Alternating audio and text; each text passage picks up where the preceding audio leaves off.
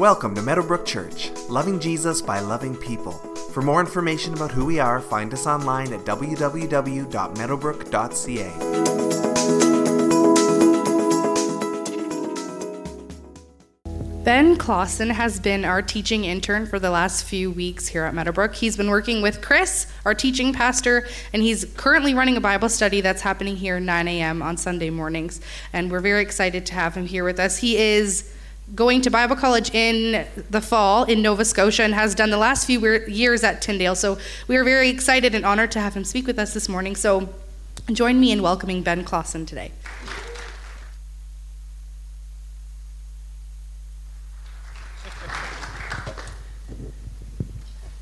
Well, good morning. As Sarah mentioned, I recently graduated from Tyndale this past spring, and I'll be moving into a master's program in September. I'll be studying the Old Testament in particular, partly because for most of my life I haven't really been that interested in the Old Testament, and I think that we should be studying it more as a church. I don't know if you guys feel the same way, but I've neglected it a lot in my life, so it's time to learn a little bit more about it. And yeah, I consider myself lucky to have been given the opportunity to take whatever little I have learned through my education so far and to bring it back home, to bring it back to you guys, so that hopefully what I've been growing through and what I've been learning I can make accessible for you guys so that you can be kind of coming alongside me in that. So yeah, I'm thankful for the pastoral staff for giving me this chance. And kind of one thing that I would like to preface our discussion on wrath with is that something that I think is important is to place emphasis on the things that the Bible emphasizes. And like, we could still talk about the things that aren't emphasized, but sometimes we take those little things and we make them into really, really big things. Like, I did a class on Revelation and our professor spent maybe 15 minutes talking about the millennium, when a lot of stuff on Revelation spends a lot of time on the millennium, when in reality it's only about 7 verses in the entire book. So we'll be looking a little bit at Revelation next week, since I have the opportunity to preach again, so get ready for that. But we'll be talking more about what is going to be emphasized in Revelation, or what I think is more of an emphasis than, say, the millennium, which a lot of people talk about. So on that note, with concerning God's wrath, because I don't know about you, but even a few years ago, that would have kind of been like a red flag for me. Like, oh, we're going to be preaching on wrath? That seems kind of odd. But it's something that's talked about a lot in the Bible. It's talked about a lot, and people normally associate it with the Old Testament, but throughout the Bible, it's used, the word wrath itself, just to give you an idea of where it fits within a few other words that are used throughout the Bible. The word wrath is used 200 times in the King James English, because that's the concordance that I have, so I can study that. Compared with mercy and grace, mercy is used 270 times, so a bit more. Grace is used 170 times, which is less than God's wrath. But from my experience, those two things are given much more time to talk about, and they're very important concepts. I'm not here to say like, oh, we should never be talking about those things, but I think it's helpful to understand those things in light of God's wrath as well, especially something that is talked about as often as wrath is. So we should be speaking about it in a comparable frequency to the other things. So that's the plan for today. We're going to be talking about God's wrath and what exactly that looks like, and a few points of application. What exactly can we take from God's wrath, and how can we grow in that? How does that make us appreciate God more? And kind of a foundational thing before we get into talking about wrath is kind of briefly cover the idea of simplicity, which I talked about in the class this morning that, again, I'm lucky enough to be allowed to teach, in that God is not made up of parts, but he is fully each one of his attributes. So if we're going to talk about wrath and love, he is fully both of those. It's not within his character to necessarily say that he's 50% love and 50% wrath. we would say that he's 100% both, which I don't know about you, but that makes my head explode when I think about it. But, you know, that's part of the joy of studying theology and learning about God. So, and even as a preface, my own interest in talking about God's wrath comes from a discussion that I had with someone, which I think is fairly common, where someone emphasized love and grace so much that he completely denied any sort of wrath within the character of God, which, I don't know, I was a little bit offended that he would talk about God that way. And he went so far as to claim that any mention of God's wrath and anger in the Old Testament was because ancient Israel misunderstood God so much that they took attributes of the devil and associated them with God. And then I just kind of, I couldn't continue the conversation because I'm like, what are you doing, man? But that idea, although taken to an extreme, is indicative of a modern tendency, or just a tendency that we have to set the two testaments against each other. Because we'll claim, oh, the Old Testament's all about anger and wrath, and the New Testament is where grace and love show up. When the point that I was making to this gentleman is that you find both sides, you find grace and wrath within both testaments, right? You can't just set one against the other. There are some aspects where the new builds on the old, and Hebrews talks about that. But overall, it's the same God being described throughout. It's the same God that's interacting with his people. So with that in mind, and because of the tendency that we take to take wrath and simply equate it to the old, in our discussion today, I am only going to be quoting from the New Testament. Just, I thought it was a fun challenge to throw in, see how far we can get.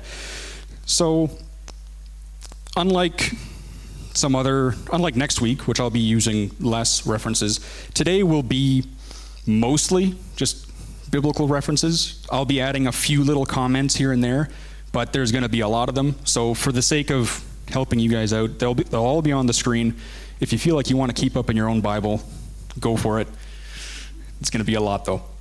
So with that in mind, let's move into the first one, which the first kind of main point is that God's wrath is judicial, which when we think about wrath and people that object to it, they have an idea of human anger or human wrath, and that it's very imperfect and it's very emotional, but God's wrath is judicial. So the first reference, Romans 1:18, for the wrath of God is revealed from heaven against all ungodliness and unrighteousness of men, who by their unrighteousness suppress the truth. God's wrath is directed towards those who are ungodly and who are unrighteous. That is the point of it. And the unrighteousness of God actively suppresses the truth of God's sovereign reign over the universe, and God's holiness, which is another important aspect to grasp. His holiness will not allow this to go unchecked. So moving on, Romans 2 verse 2, and then 5 to 6. We know that the judgment of God rightly falls on those who practice such things. But because of your hard and impenitent heart, you are storing up wrath for yourself on the day of wrath, when God's righteous judgment will be revealed. He will render to each one according to his works. God's wrath is a response to people's evil works, because they are rebellious. And effectively, some people use the analogy of spitting in the face of God through their sin by choosing to elevate created things above the Creator. And it's important to note the last phrase, he will render to each according to his works, and that his wrath is completely just. His wrath is poured out because it is what is deserved and is what's demanded by his holiness. There's nothing unfair about it. Yeah. Moving on. Romans 13:4-5. For he is God's servant for your good, but if you do wrong, be afraid, for he does not bear the sword in vain, for he is the servant of God, an avenger who carries out God's wrath on the wrongdoer. Therefore, one must be in subjection, not only to avoid God's wrath, but also for the sake of conscience. Now, this is Paul talking about submitting to authorities of the state, in particular at the time, which would be fairly difficult because this is early on in the church and they're experiencing a lot of persecution. But Paul is still making the point, they are the authority that is permitted to carry out God's wrath on people before God comes back and initiates his full reign. The state has that God-given authority. So by rebelling against that, you're rebelling against God, firstly, and they're only, if the state is only authorized to do that to people who deserve God's wrath, people who do wrong, people who harm those in the state and those around them. Again, it is a judicial wrath. So the state government system is God-ordained in that, and it demands obedience as well.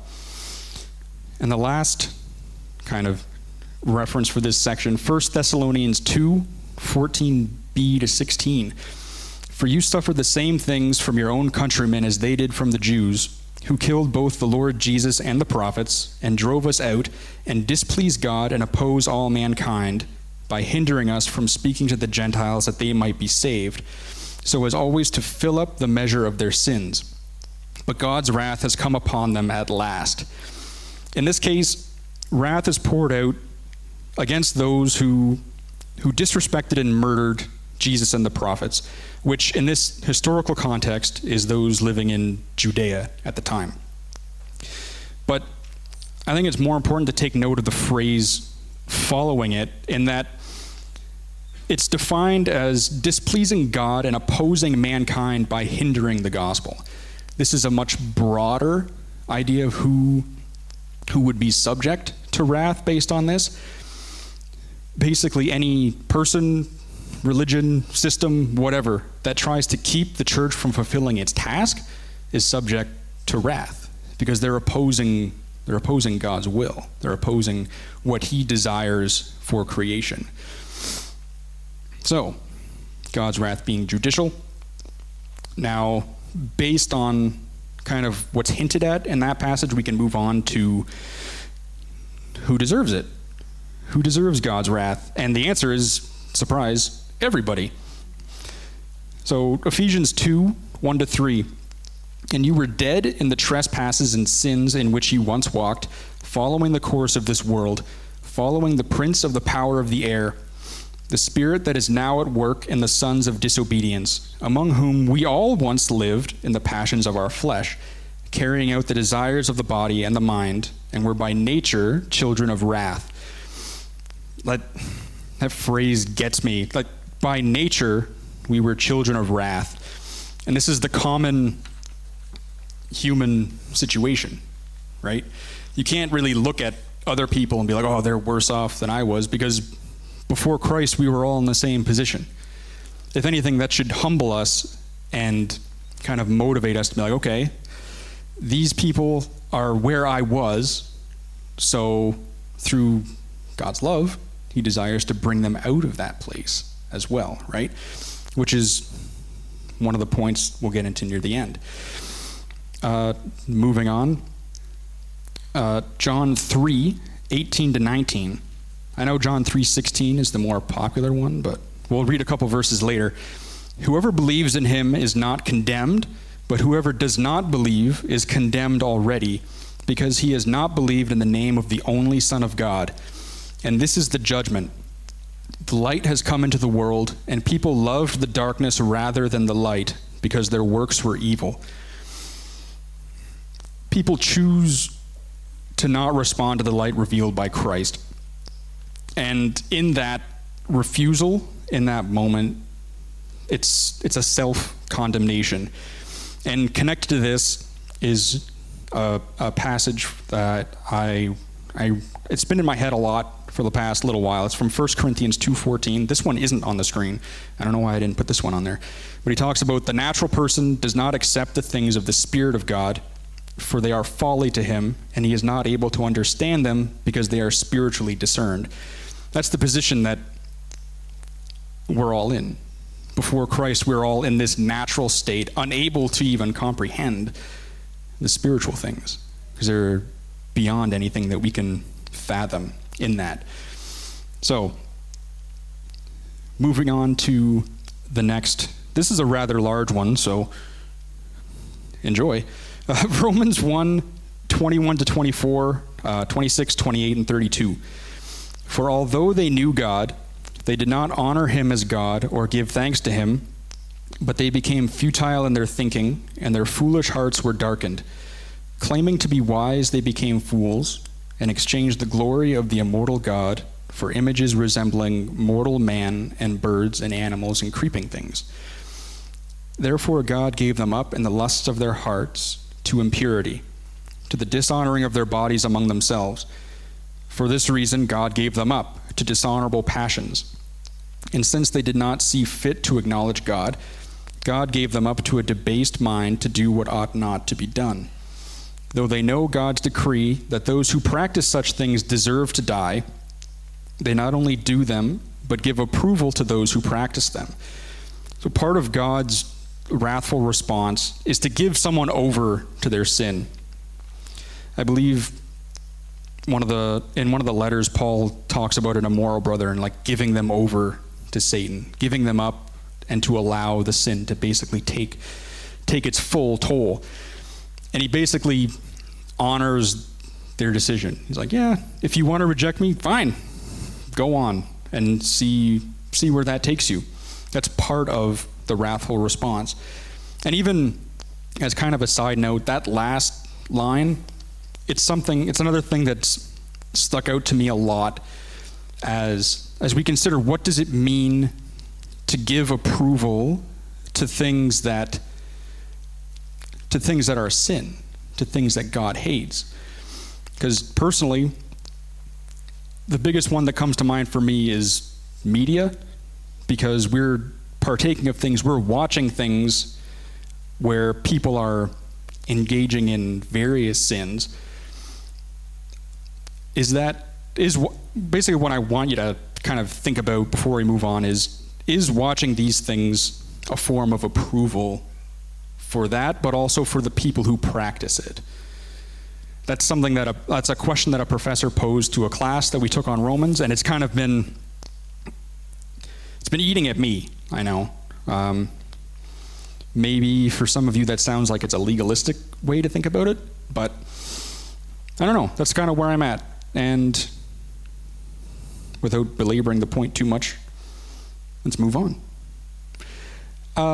So up to this point, it sounds like a rough go, since everyone deserves God's wrath, but that's where the good news of the cross comes in. That's where grace comes in, right? So for those of us who are saved, the wrath that Christians deserve was laid upon Jesus. It was laid on the cross. He took it in order that we could be saved. See Romans 5, 9 to 11. Since therefore we have now been justified by his blood, much more shall we be saved by him from the wrath of God.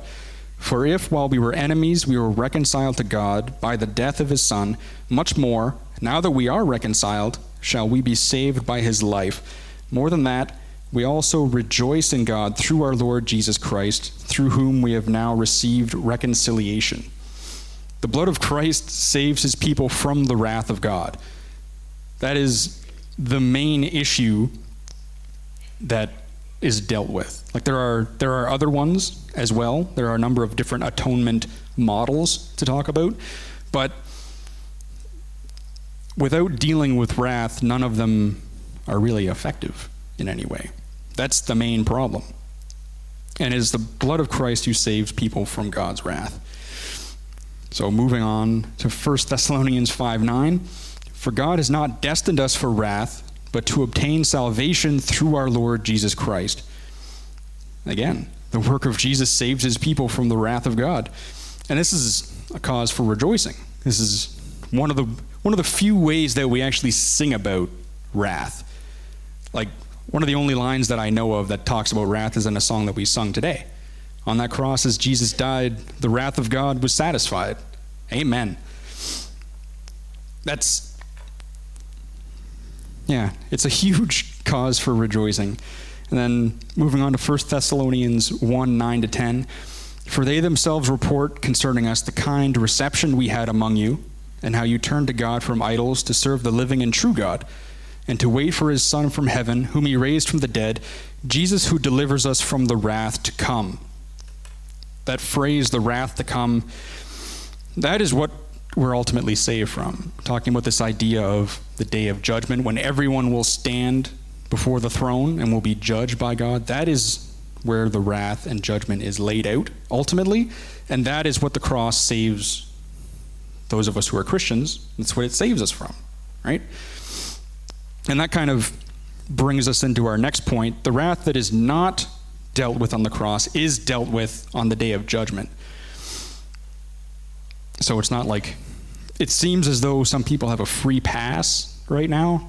They're just storing up wrath for themselves for a later date, pending repentance. So starting with Luke 12:5, but I will warn you whom to fear. Fear him who, after he is killed, has authority to cast into hell. Yes, I tell you, fear him. And this is a call to understand the authority and the wrath of God over and above what we can see in our society, because people around us seem a lot more immediate, so we're going to fight and hope for their approval as opposed to properly hoping for the approval of God. And just to throw it in there, one of my professors, he liked to distinguish between types of fear when it comes to stuff like this. He would say, I can't remember the exact numbers, but fear, when it talks about fear of the Lord, is 95% awe, because you're just in awe of how great God is, but there's still 5% that's actual fear. Because you know, based on a verse like this, you know that he has the authority to cast into hell. But you know that you're saved by the cross, so it's mostly awe, but there's still that little bit, like, oh man.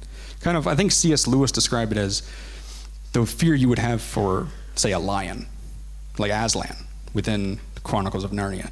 You have a lot of respect for him, and you have a lot of awe for him, but as the characters like to say, he's not a tame lion. Moving on. Romans 12:19. Beloved, never avenge yourselves, but leave it to the wrath of God, for it is written, vengeance is mine, I will repay, says the Lord, which is quoted from Deuteronomy. So that's our one Old Testament reference for today. When will this happen? That's a question that a lot of the prophets have. They're like, how long, O Lord, will you allow this to go on? And ultimately, oftentimes they're told to wait. You're like, don't worry. I'm going to take care of it at some point. This is the day of judgment. This is when wrath will be poured out. But for now, you just got to be patient. I think it's the last. Oh, I have a couple more. The next one is from Revelation 6:15 to 17. And the kings of the earth, and the great ones, and the generals, and the rich, and the powerful, and everyone, slave and free, hid themselves in the caves and among the rocks of the mountains, calling to the mountains and rocks, fall on us and hide us from the face of him who is seated on the throne and from the wrath of the Lamb. For the great day of wrath has come, and who can stand? This is one of those passages that reveals kind of what that end point is going to look like.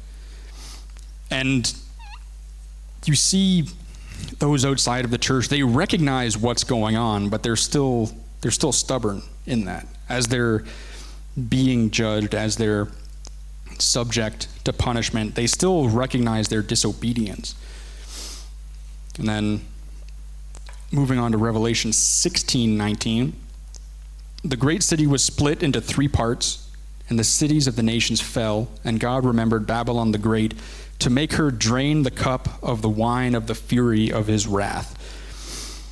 And this description is very telling, because Babylon, throughout the book of Revelation, one of the things that Babylon would represent is the epitome or the pinnacle of human achievement, of secular society. And that's something that right now it seems like there's a lot of control, there's a lot of power, there's a lot of freedom to just do whatever you want. But when you read a passage like this, you understand it's a limited time. There will come a time when they will be forced to drink the cup of God's wrath. I don't know, that Scares me a little bit, but I'm covered by the cross, so maybe I shouldn't. I don't know. All right. That's kind of four descriptors looking at God's wrath. From there, we're going to move on to kind of what are a few points of application. How do we respond to God's wrath? The first one is actually that God's wrath is praiseworthy.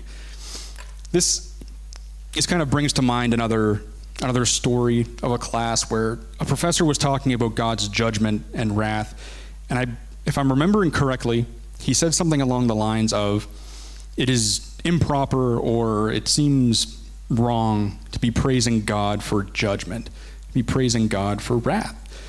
And in my head, I thought, what about Revelation? Then the passage on the screen, Revelation 19:1-3, after this I heard what seemed to be a loud voice of a great multitude in heaven crying out, Hallelujah! Salvation and glory and power belong to our God, for his judgments are true and just, for he has judged the great prostitute who corrupted the earth with her immorality and has avenged on her the blood of his servants. Once more they cried out, Hallelujah! The smoke from her goes up forever and ever. And upon reading that myself, it seems like they're praising God for his wrath. They're praising God for his judgment because they were persecuted and they were killed by it. And they're saying, God, avenge us. If you care for your people, avenge us. Which is kind of where the next passage goes, which is earlier in Revelation. So Revelation 6:10-11, they cried out with a loud voice, O sovereign Lord, holy and true, how long before you will judge and avenge our blood on those who dwell on the earth?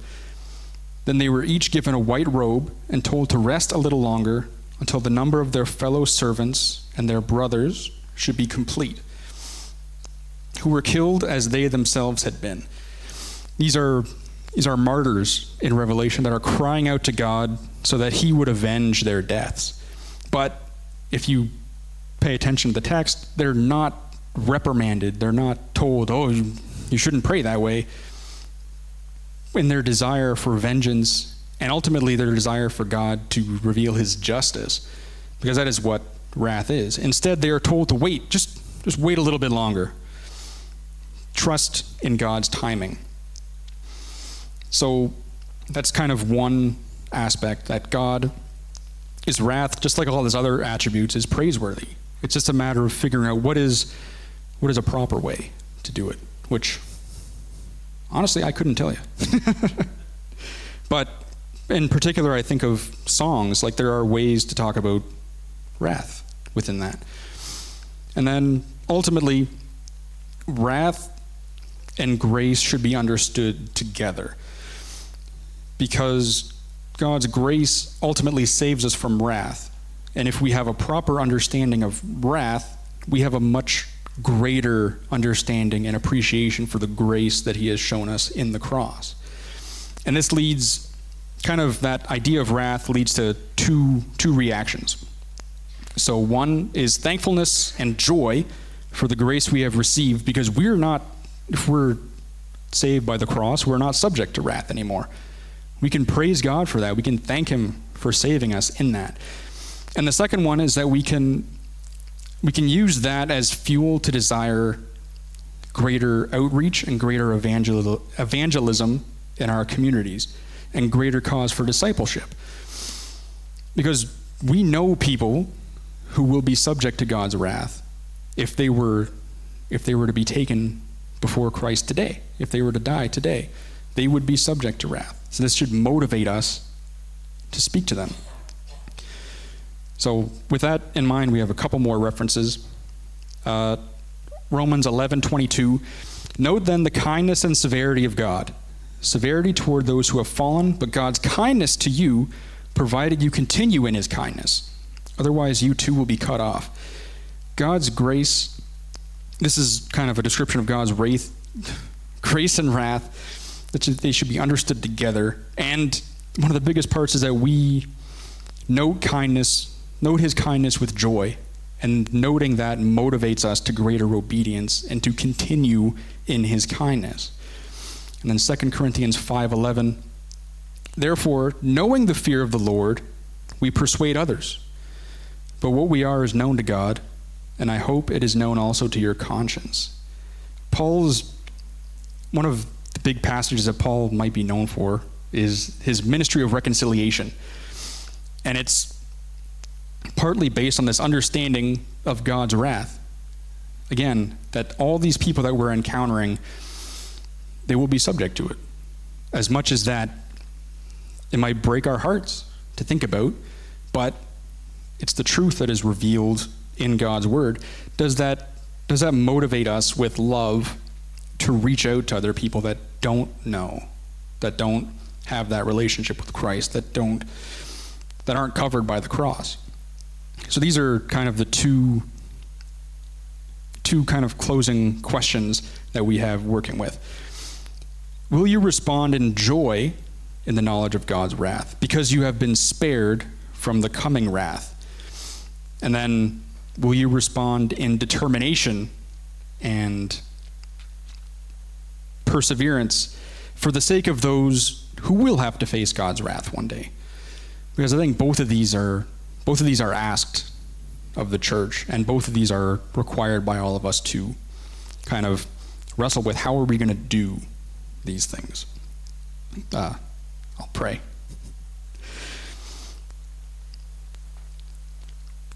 Father, thank you for your grace. We thank you that your grace has saved us from your wrath, that we can walk freely in relationship with you through the cross and through the blood of Christ. I pray that as we go forward, that you would impress upon all of us anything that was said tonight that was from you. And if there's anything that isn't from you, that it would fall away, and that it wouldn't even be remembered, but that we would focus on what you had to teach us today. Pray that we would respond in joy to your salvation, to your gift, but that we would also respond with a greater understanding of your heart for people, for all people within your creation, that we would respond with a desire for them to know you as well. Amen. We're going to spend some time in prayer before we wrap up our service this morning. We are going to have a team of people up at the front who have been trained to pray for you. So I encourage you, if you're needing prayer this morning, to come forward. We'd love to do that for you. And if you are not wanting that, I just ask that you visit out in the lobby and at the cafe, just to respect those who are praying in here. So let's pray. Father, I thank you that your mercies are new every morning. I thank you for your faithfulness, God. May we be a people who do not forget what we have been saved from. God, that we would walk in the grace that you give us. Lord, that seeing who we were and who we are now would make us the people who want to honor you in the way we live our lives. God, I ask that you would reveal yourself to us, that you would convict our hearts, Father, and that we would be men and women who strive to be more like your Son. So, Father, I ask that as we leave today, that would carry throughout the rest of this week, that we would be people who love you, God, and that you would just work in our hearts. So we give you this morning. We ask that you go before us. In your name, amen. Have a good Sunday, everyone.